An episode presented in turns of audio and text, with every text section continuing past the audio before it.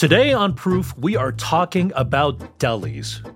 Matzo ball soup, kosher dill pickles, pastrami on rye. We all know and love the American Jewish deli classics. Every week, Katz's Deli on the Lower East Side of Manhattan sells more than 15,000 pounds of pastrami. Yes, that's seven and a half tons of pastrami. But despite Katz's continued success, the fact is Jewish delis are a dying breed in America. Take New York City. In 1931, there were an estimated 2,000 delis in the Big Apple. Today, almost a century later, there's less than a few dozen. Even the big guys, including Carnegie Deli in Times Square and Sammy's Romanian Steakhouse, have closed in the last few years. For reporter Rebecca Rosman, the death of the deli is especially personal, and she joins us right now. Hey, Rebecca. Hello. So, this is really a personal issue for you. Yes. So, I know New York City is the deli capital, and maybe LA is a close second, but I'm from Chicago, and I know you are too, Kevin. Yep, I live right by Kaufman's in Skokie. I go there once a week. So, I wanted to take this episode to our hometown, to the delis I grew up eating at, along with some new ones. Delis were a pretty big part of my life growing up. Every weekend, I would go with my grandparents to this deli called Barnum and Bagel, sort of a circus themed deli. And I remember I would always have a bagel with lox, and my grandma would sometimes order matzo ball soup, and me and my sister would slurp those tiny plastic cups of coffee creamer. Sometimes our grandma would let us pour a tiny drop of her coffee into the creamer cups. She would say, Here, you can have some coffee with your cream. Anyway, we were just one of hundreds of families that would come to Barnum and Bagel on the weekend, and it was always packed to the gills with all kinds of people, but probably most prominently with Jewish families like my own, and with grandparents, great grandparents who still had memories tied to the quote unquote old world, where they would eat these kinds of foods on a regular basis. As great as the food is at these Jewish delis, Rebecca, it's really not just all about the food, right? Exactly. The food was really only one small part of the equation. Delis have always been these familial but also cultural spaces. The United States, you know, it has the largest Jewish population outside of Israel, especially Ashkenazi or Eastern European Jews. I'm Ashkenazi. Delis have long showcased our food, but also humor and style. And especially for secular Jews, meaning those who identify with Judaism maybe culturally, but not necessarily religiously, delis are kind of our houses of worship. They're this amazing preservation of my culture, so the thought of that being chipped away at is just devastating. My parents have a lot of stories and memories tied to delis. My mom, her name is Nancy, grew up on the northwest side of Chicago in the 50s and 60s, which was a predominantly Jewish neighborhood. But I remember we would go like to Ashkenaz Deli in Chicago. It was a very well known place. There'd always be a line out the store. You'd meet people that you knew, and the meals were like huge. But this is all changing. Ashkenaz and most of the other delis my mom grew up with have closed. Even the ones I grew up with Barnum and Bagel, gone. There used to be this place called The Bagel in our neighborhood. They had this amazing matzo ball soup and this huge bakery counter. Also gone. I used to be a restaurant critic at the Chicago Tribune, and it's a seriously tough business for these mom and pop restaurants, especially ones in immigrant communities. You can replace Jewish delis with a Korean noodle shop or a Turkish doner kebab shop or a Mexican taqueria. When the going gets tough, these family run restaurants are usually the first to go. I live on Chicago's North Shore and I love Jewish food. In fact, I'm a Chinese person who eats Jewish deli food on Christmas Day. and wouldn't you know it, my family always eats Chinese food on Christmas Day. But yeah, there's some Jewish delis that are still hanging on, and some new ones in the pipeline too. All of a sudden, I'm really craving a pastrami chicken liver sandwich from Kaufman's right now.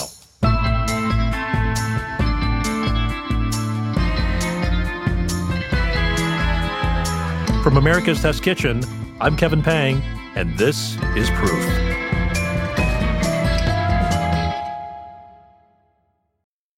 The family farmers at Pete and Jerry's Organics are passionate about raising happy, healthy hens that produce the best eggs.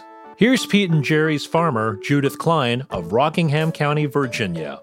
We've got scores of hens just outside, just pecking at any little bugs that they can find. And, and my son loves them. Like, he'll go out and walk up to me, like, Mom, I want to hold one. Wow, your son's little hands are touching the eggs that are going into cartons shipped across the country. There's got to be something that just feels so wonderful about it. It is very rewarding, just overall, taking care of the earth and taking care of our animals we've got these bright orange yolks. And that just is such a testimony to how much access they have to going outdoors. So I hear you've got a family recipe for a blueberry cobbler that calls for using really good eggs. So it's called Mama's Blueberry Cobbler. Think back to something that just brings back the best memories. And this is exactly the feeling I get when I take a bite of this cobbler. Just gives this little crisp bite to the top of it it feels like love, honestly. Find Judith's cobbler recipe and more about her family farm at peteandjerrys.com. That's Pete and G E R R Y S dot com. No matter where you are in your culinary career, Auguste Escoffier School of Culinary Arts offers professional training that can empower students to reach their full potential. Ranked a top 10 culinary school in America by USA Today, Escoffier blends classic culinary methods with a sound business foundation. They focus on understanding and implementing sustainable practices in the industry to help prepare students for life changing careers. For more information, visit escoffier.edu to learn more. That's E S C O F F I E R dot edu. Let's go on a trip to the Windy City. I want to introduce you to some other members of my family, starting with my great uncle Maury. Hi, Uncle Maury. Hello, darling. How are you? My name is Morris Rosman. In Yiddish, it's Mesha Schleime Rosman. I live in Paris now, but I was home over the summer. And just to explain, every few weeks, my dad's side of the family, I have four uncles, plus siblings, cousins, and of course my Uncle Maury, meet at this other deli in the north suburbs of Chicago called Max and Benny's. What do you normally get? What do I what? What do you order? Eh, whatever. You got a bunch of things. But what's your favorite thing? Oh, Reuben sandwich or corned beef. I'm more of a classic corned beef sandwich kind of gal myself, but no judgment to Uncle Maury. This is not a story about who has the best deli order. It's a story about the delicatessen, not just as a restaurant, but like I said earlier, a house of worship of sorts, and why they're disappearing. So I have a very basic question for you to start off, Rebecca. What exactly is a deli? You know, surprisingly, that's not really a basic question. I got a lot of different answers to that question while I was reporting. Here's what some of the people I interviewed had to say. I think my definition of a deli historically has been a place that has prepared meats, cheeses, salads, sodas, chips, makes sandwiches. I would say my definition is more like Jewish comfort food you know, the white subway tile, the formica tables, the loud clanging, the joking, the the kind of, you know, Borscht Belt shtick, you know, Woody Allen, Mel Brooks type atmosphere. That last voice you heard from is David Sax. David is a Canadian journalist and author of the book Save the Deli. Save the Deli is a book I wrote, gosh, almost 15 years ago. And you know, at the time I was very young, but I was noticing that the Jewish delicatessen, which was something that I had grown up really eating at on a weekly basis, it was very much a part of the fabric of the culinary history, culture, day to day luncheon meats of my family. It was disappearing, it was dying off.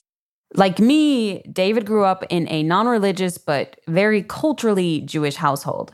And a big part of American Jewish culture, in the 20th century at least, involves spending a lot of time with family in big, crowded delis with these expansive menus, large booth tables. And what about the food? Yeah, yeah, yeah. Skip to the food. You know, the, the Jewish deli menu, I mean, really at its most basic contains kind of and centers around sandwiches made of pickled, cured, and smoked meats, right? The holy trinity, I say, which is, you know, pastrami, corned beef, and uh, pickled tongue, or it could be um, salami, depending on your tastes. For Save the Deli, David went to more than 200 delicatessens across North America and Europe. The inspiration for the book, which came out in 2009, came from a homework assignment, actually. He took this class in college called Sociology of Jews in North America, and everyone had to write a final term paper on really any topic related to Jews in North America.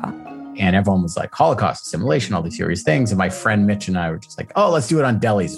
So he and his friend go to a bunch of delis, talk to the owners, get some free meals out of it. They're having fun. But the owners point out how many of their peers have been forced to close over the years. And it just became apparent that this was this you know vanishing species that was something that i loved and so it, it came out of that term paper which i got a very good mark on and just stuck with me as i began working as a journalist that i wanted to turn it into a book so, through that research, Sax came up with these four main theories that explain why this is happening now. I want to get into these theories, but before we talk about the decline of delis, I think we should understand the history here. So let's talk about the rise of delis. Once upon a time, there were thousands and thousands of them. I mean, there were 3,500 in New York City alone in the 1930s. At the turn of the 20th century, you had waves of Jewish immigrants coming into Ellis Island from Eastern Europe because they were fleeing persecution, first during the Bolshevik Revolution, then the Holocaust. People like Ziggy Gruber's grandpa came just after World War I. Today, Ziggy is a third generation deli man. I'm kind of the last of the Mohegans. He owns a place in Houston, Texas called Kenny and Ziggy's, but it all started with his grandpa, who came from Budapest to Ellis Island by himself. He was let go into the Lower East Side of New York, and he didn't know anybody, nobody at all. In fact, he said he had a satchel that had basically his tallis and a prayer book and basically it was stolen. And he was hungry. So he would steal bread off of, you know, carts. And then one guy saw him do this and helped him out and said, Hey, you need to get a job. Why don't you get a job in a restaurant? If you get a job in a restaurant, at least they'll give you one meal a day. His grandpa started as a dishwasher and then from there worked his way up. Eventually, he had enough savings to open his own place they opened up during the height of the Depression delicatessen on Broadway. It was the first deli on Broadway, right next to the Brill Building, which that's where they wrote all the musical stuff for Broadway. And Walter Winchell used to eat there every morning, and he said in his column either it was going to be the greatest sideshow that Broadway ever saw, or it will be a tremendous success. Thank God it was a tremendous success. And it was frequented by a lot of celebrities of the time, such as like uh, Ethel Merman and the Marx Brothers and all the Broadway elite. And then he opened up another six or seven delicatessens across the New York area. And they were always packed to the brim, mostly with Ashkenazi Jewish families that had strong historic ties to this food. And this wasn't just a New York thing. When I was a kid, going out, like families would go out, that would be a big source of entertainment, and often only one of the only sources of entertainment for family. This is my mom, Nancy again. Remember, she grew up on the west side of Chicago in the 50s and 60s. And um, they'd see other families they knew, and if the younger generation started to not cook as much, and the uh, grandmas weren't cooking as much. They would have food that was familiar to them.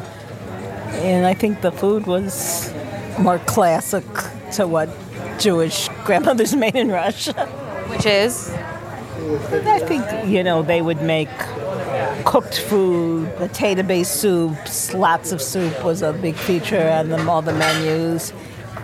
There were hundreds and hundreds. Now, this is Irving Cutler. At the time I interviewed him over the summer, he was 98 years old. He's a Chicago historian specializing in Jewish history, and he also grew up on the West Side in the 20s and 30s. It was a bustling, very vibrant area with uh, push carts and stores and open stands. He's talking about this neighborhood flea market called Maxwell Street. It was kind of like Petticoat Lane Market in East London or the Lower East Side of Manhattan. You could buy anything there. You could buy used toothbrushes, rusty nails, old clothing, shoes that are out of style. You could buy uh, meats and produce. And on a Sunday, they would have something like 50,000 people would come uh, to shop on Maxwell Street. In between market runs, people would stop inside their favorite neighborhood delis. I asked Irving Cutler about his favorite growing up. It was a deli called Gold, and uh, it was near a Yiddish theater. And among those who ate there, because it was a really a good deli, was Al Jolson and Sophie Tucker and Georgie Jessel. They were all, of course, big in the entertainment field. And I understand gangsters used to come there, like Jake Greasy Thumb Guzik, and there were rumors that Al Capone used to eat there also. Like Ziggy and your mom mentioned, it seems like delis at their height serve this mix of Jewish families, but also high profile clientele looking for a tasty, cheap meal. Exactly, which just really contributed to the ambiance. Remember what I said earlier about delis being this hub for Ashkenazi Jewish culture? Humor and entertainment is a big part of that. Here's David Sax. The reason why you watch The Marvelous Mrs. Maisel and they're always meeting at uh, the stage deli is because, like, the people of that culture in the entertainment business in that day were very much associated with those areas. And so it's, it, there was this sort of natural mix of the two and it shows that the Jewish deli was more, you know, it's about food, but it's about so much more. It's about a culture, it's about a people, it's about the way people talk, the types of jokes they make. I mean, that's as much an attraction to the Jewish deli as, you know, bread, mustard, and meat. So, as you can probably imagine, the decline of such places is like a punch to the gut. David Sax told me that there are four main reasons for the deli decline. To be honest, the first two are kind of obvious, but let's go through them. Reason number one running a deli is a lot of work that comes with low returns, even for the big guys. Big, expansive menus, hundreds of items, and if you're a good deli, you're going to make everything homemade. That means spending hours smoking all the different kinds of meats, baking your own bread, and having your own pastry counter. On top of that, you know, we have this impression of deli food being a relatively affordable, greasy spoon type of meal. But speaking to different owners, I found out that the cost of these ingredients really add up. And they've become so popular that they're just as expensive as anything. Dan Raskin is the fourth generation owner of Manny's, which is probably the most famous deli in Chicago. It's said to be President Obama's lunch haunt. The cameras followed Obama to Manny's shortly after he became president elect in November 2008. They even used to have an Obama special going for a while. I believe it was a corned beef sandwich extra lean with a side of cherry pie. Manny's is super famous for its meat sandwiches corned beef, pastrami, brisket. These used to be the cheaper cuts of meat, but that's totally changed in the last decade a deli sandwich now is almost twenty dollars when you can go to like a chain sandwich place and a sandwich is six or seven dollars. So the perception of what people are getting, obviously our quality and quantity is much better, but people have a perception of what they'll pay for certain things. And they'll pay $60 for a steak, but they won't pay $20 for a sandwich. But the $60 steak almost costs the same price as that sandwich. And that gap is only narrowing. So two years ago, we were charging $13 for a sandwich, and now I'm charging 16 and I'm not making money on them because it's the cost of the raw goods. So think about this. Dan Raskin isn't making money on his best selling product. And Manny's is one of the big guys. So, how long has Manny's been in business, by the way? Since 1942. Manny was Dan's grandfather. Like I mentioned, Dan is fourth generation. He's now in his late 30s. But Chicagoans are lucky in a way that Dan took over. He's one of four kids, and he was the only one that decided he wanted to stay in the family business. Which brings us to the second reason why delis are on the decline. Well, it was very hard work. That's Irving Cutler again. The parents had to be in the store practically all day and all night. And uh, the young folks were, were better educated so they could go into uh, a variety of fields. It's so much work with such low returns that the kids don't want to take over the family business, just like Ziggy Gruber of Kenny and Ziggy said. Over the years, that's what happened with the delicatessens. All the kids ended up becoming doctors and lawyers and business people and stockbrokers and scientists and, and everything like that because their parents didn't want them to work that hard. And then there's also this third point from Betty Dworkin. The deli business is a difficult business, and there aren't a lot of us left. Betty Dworkin is the current owner of Kaufman's, the deli located in Skokie, which is the Chicago suburb where I grew up and where Kevin gets his fix on Christmas. There was a baby in the background when I interviewed Betty. So I've purchased it from my mother about three years ago, but I've worked for the organization for 30 years. Skokie, at one point, was home to the highest number of living Holocaust survivors in the world. And in 1978, neo Nazis marched in downtown Skokie, stoking fear in the Jewish community there. Kaufman's original owner, Maury Kaufman, opened the business shortly after he arrived in the US following World War II. It was a period where there was an immense number of Jewish immigrants fleeing Europe for America.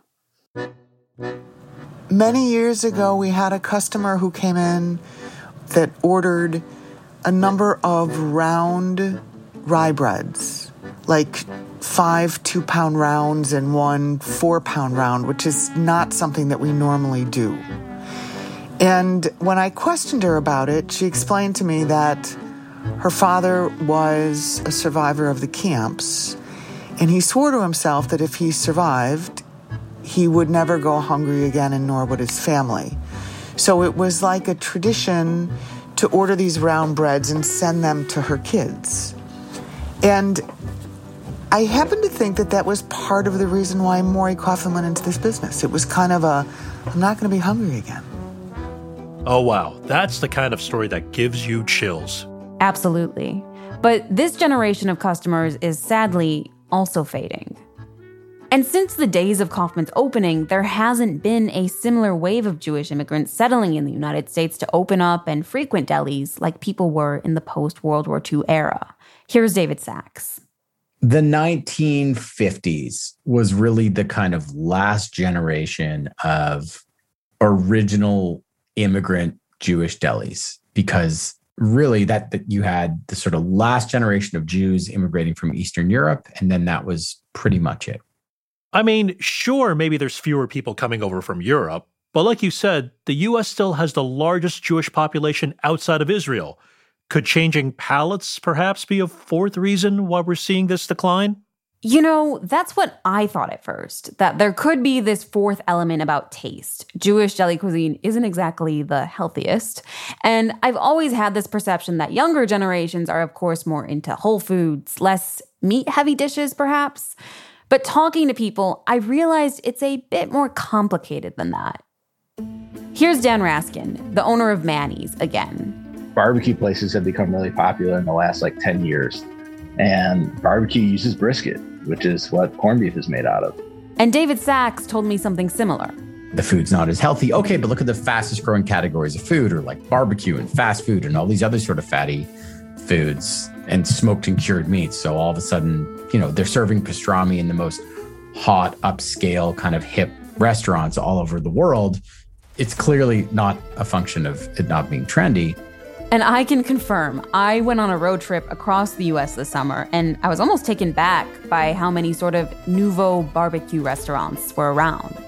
So then, what is it? What exactly is David Sax getting at here?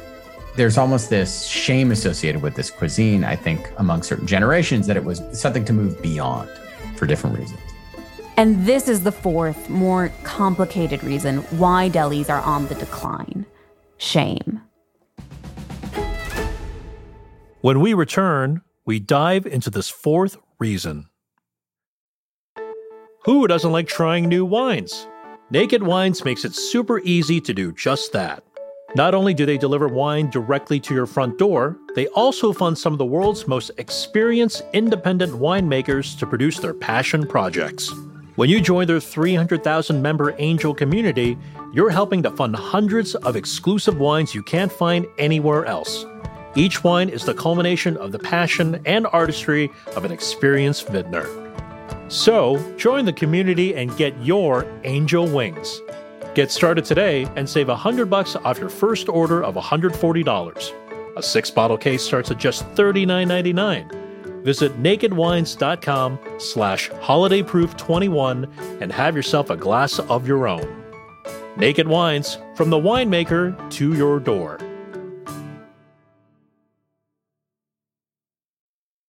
Eating great food is one thing. The prep and cleanup afterwards is, well, something else. That's where Kohler comes in. When prepping for recipes, you can tell the voice controlled faucets to dispense measured amounts of water. Kohler's faucets also feature a sweep spray to quickly get any gunk off of your dishes. Even if your hands are messy, you can wave on and off the touchless faucets. That way, you can clean with ease. Visit Kohler.com to learn more.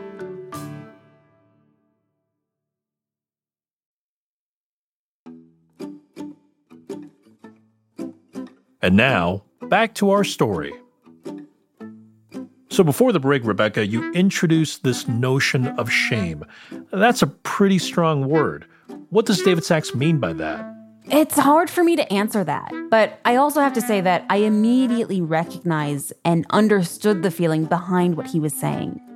When we get to the meaning of why the deli sort of disappeared, it, it was that dissociation with one's culture and one's roots that's really, you know, it, indicative of what happened to the Eastern European Jews in North America and in other places. That, you know, it, this was an immigrant food. Ziggy Gruber of Kenny and Ziggy's described it this way.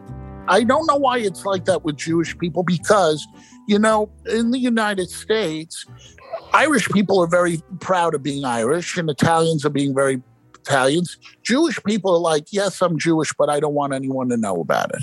And that's terrible because I've never been that way. I don't know. Maybe it's because, you know, there's so much anti Semitism in the world. Who knows? Those statements really struck a chord with me. I had forgotten about this story until David and Ziggy mentioned this. But when I was a kid, my dad used to make my school lunches, and he was by no means a chef. Often, what he would do is just put some store bought corned beef and plop it between two slices of bread with some yellow mustard. Now, I used to go to a Jewish school where this kind of sandwich wouldn't get much attention. But when I was 10, I started going to a public school. And I can't tell you exactly why, but I have a distinct memory of hiding that lunch in my backpack and instead using my allowance money to buy the school hot lunch, even though I loved that corned beef sandwich. The implications for what Ziggy and David said obviously go way beyond a corned beef sandwich. Growing up, I was constantly reminded that Jews have long been a minority, a minority that has been persecuted and faced all different kinds of anti Semitism for millennia. But what I was always taught growing up is that even with anti Semitism, Jews have always found a way to survive, from persecution in Egypt to Tsarist Russia, the Holocaust, and beyond. I've always been proud of this, but I would be lying if I told you there weren't moments in my life when I felt like being Jewish was something I didn't want to highlight. Sometimes for my own safety, sometimes just because I felt embarrassed for reasons I can't really explain. I think there comes at least one point when being quote unquote different isn't something you want to be. And I could see how a corned beef sandwich could be an unwelcome reminder for someone who struggles with their Jewish identity. When I see my older family members describe delis with such fondness, Yes, a large part of it is tied to nostalgia. But the success of delis has also been a reminder of Jewish survival, a survival that has pretty much constantly been at threat. Although, in some people's eyes, delis may have entered the endangered species phase. Okay, so I'm eating matzo ball soup with kreplach. Tell me what kreplach is. This is me with my Uncle Maury again at Max and Benny's in the Chicago suburbs. Ground seasoned beef, usually. I have to say, the average age of customers at Max and Benny's is probably about 75 years old. If that's anything to judge, it may not be good news for the future of delis. But this story doesn't end with the Max and Benny's of the world. There is a new generation that also comes with its own controversialness. My name is Ursula Seiker. I'm originally from Los Angeles, but now I live here in Chicago, Illinois, and I am the owner of Jeff and Jude's Deli. I met Ursula Seiker in late June after reading about her newly opened deli restaurant in a local magazine. Jeff and Jude's is named after my parents, my dad and my stepmom, so Jeff and Judy Seiker. And my dad Jeff is culturally Jewish. He himself is not Jewish. He's an ordained minister. And then Judy, my stepmom, is from North Carolina, born and raised. So when I was thinking on concept of like, if I wanted to do a deli, what would I do? It just kind of hit me one day that I would want to do like a Jewish deli that has elements of Southern comfort food in it because like myself not being actually Jewish, um, but just knowing the food so well from my home growing up and the culture of Los Angeles growing up, I just wanted to do something that was just like true to who I was. Jewish deli meets Southern comfort food? Sign me up. Right? Two of my favorite cuisines combined in one. Sign me up too. But I have to say, Ursula remains extremely self aware about what she's doing, which does not fall in line with a traditional Jewish deli. Like she knows she's treading some dangerous waters here. I think it was not like I got pushback, but I anticipated it, and rightfully so, because it does happen.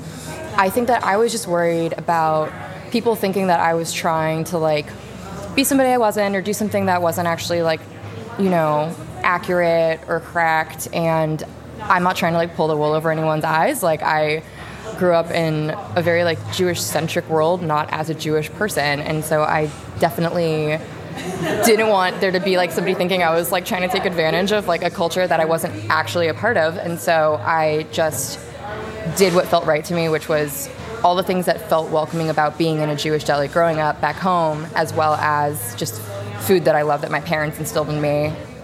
And I understand, Rebecca, that you took your family there to do a little taste test and that maybe they fall into the group of people sending the Ursulas of the world some pushback.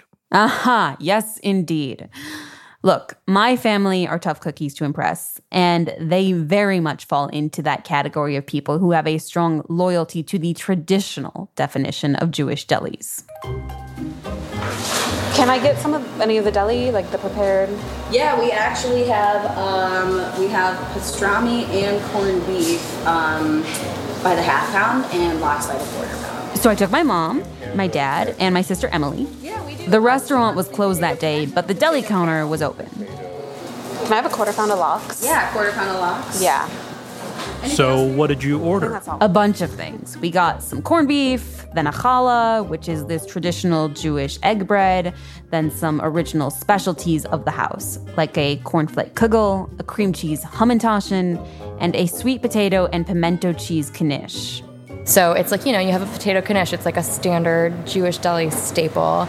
But I wanted to make it kind of a tribute to my stepmom, to Judy. And so I, I did sweet potatoes and pimento cheese in there because I hate sweet potato unless you make it spicy a little bit.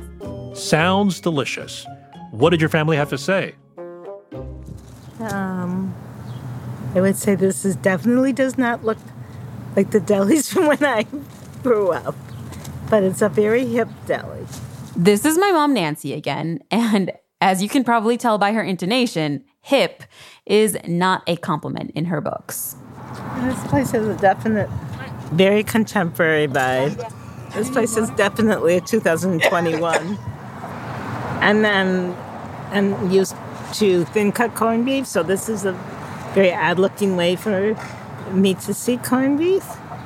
It's not very much seasoned. There's not enough seasoning. It's, it's cold too. You know, I would say it's just fair. That's my dad, Joe. I mean, you get the picture. Not so impressed.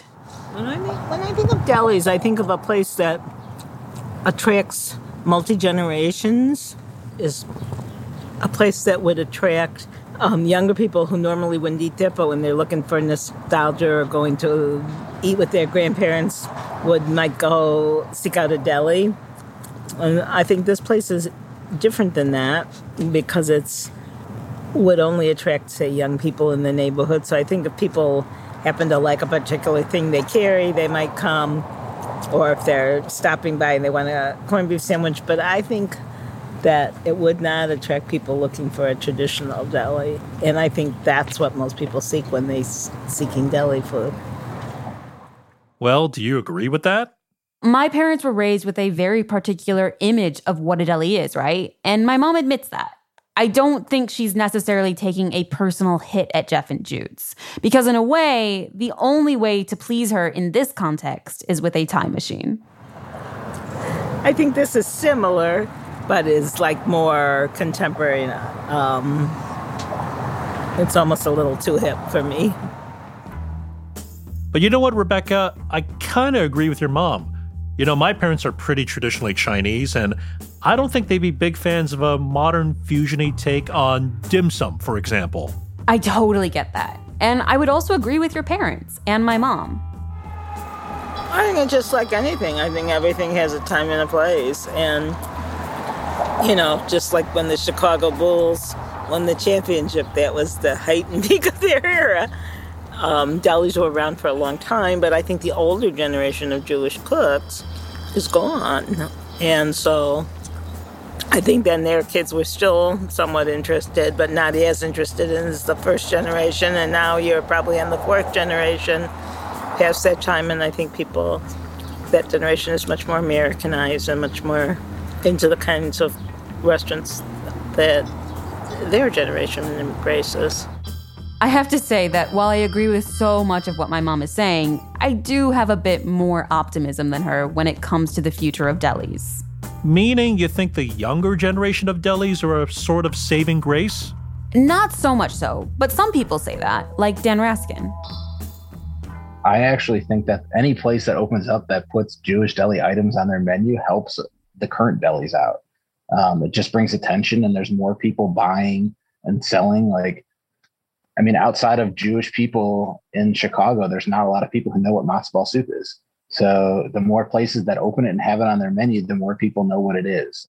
And I think that's true. You have newer delis carrying on the old world recipes like Mamaleh's in Boston, Mile End in Brooklyn, Wexler's Deli in Los Angeles. But moreover, what I'm saying is, I think there are still older delis living up to the tradition, and I think they will continue to do so. Take Manny's, take Katz's in New York, take Kaufman's, where Kevin and I have been buying pastrami for ages. There may be fewer delis now, but those few are strong and mighty. So, what do you think the secret is for those that have made it this far?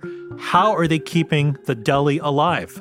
I think they all have some sort of direct connection to the culture, the tradition, whether they've seen it growing up by working in the family business starting from a young age, or they've maybe heard stories from their parents and grandparents. They know what a traditional deli walks, talks, acts, and feels like.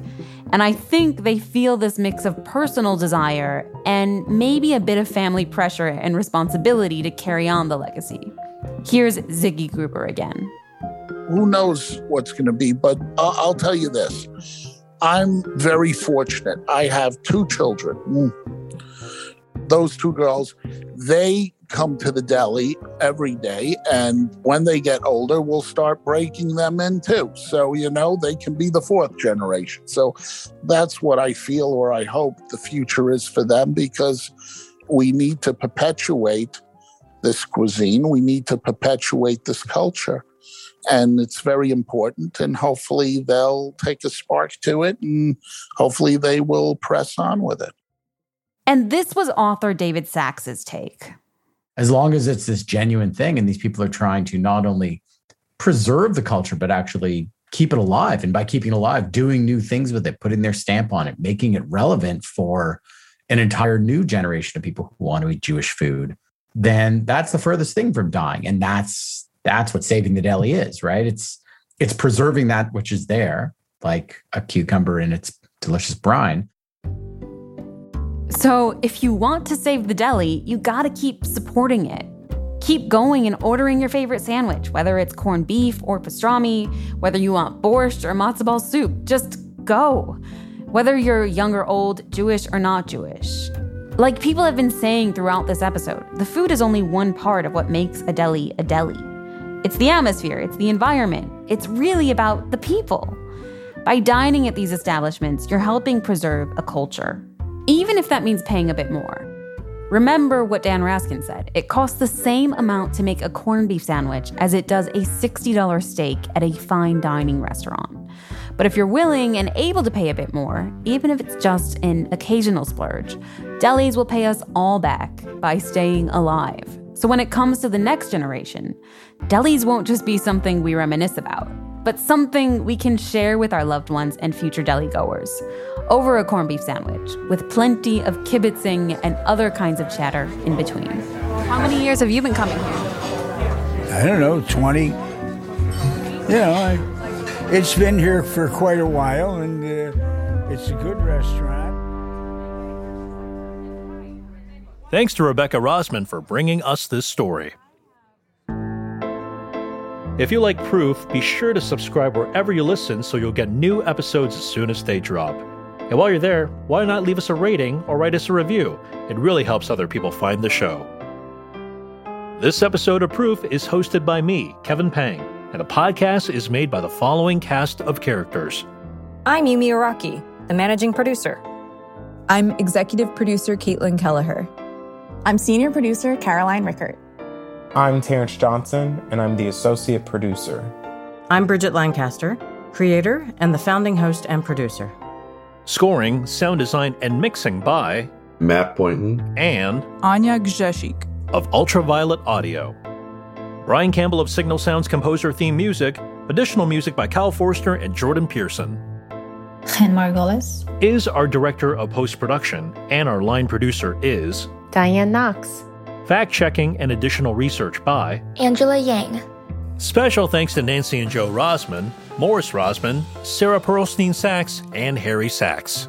Jack Bishop is the Chief Creative Officer of America's Test Kitchen, and David Nussbaum is America's Test Kitchen's CEO. Thanks to our sponsors for this season Pete and Gerry's, Kohler, Naked Wines, Auguste Escoffier School of Culinary Arts, and Green Pan Cookware. Proof is a production of America's Test Kitchen.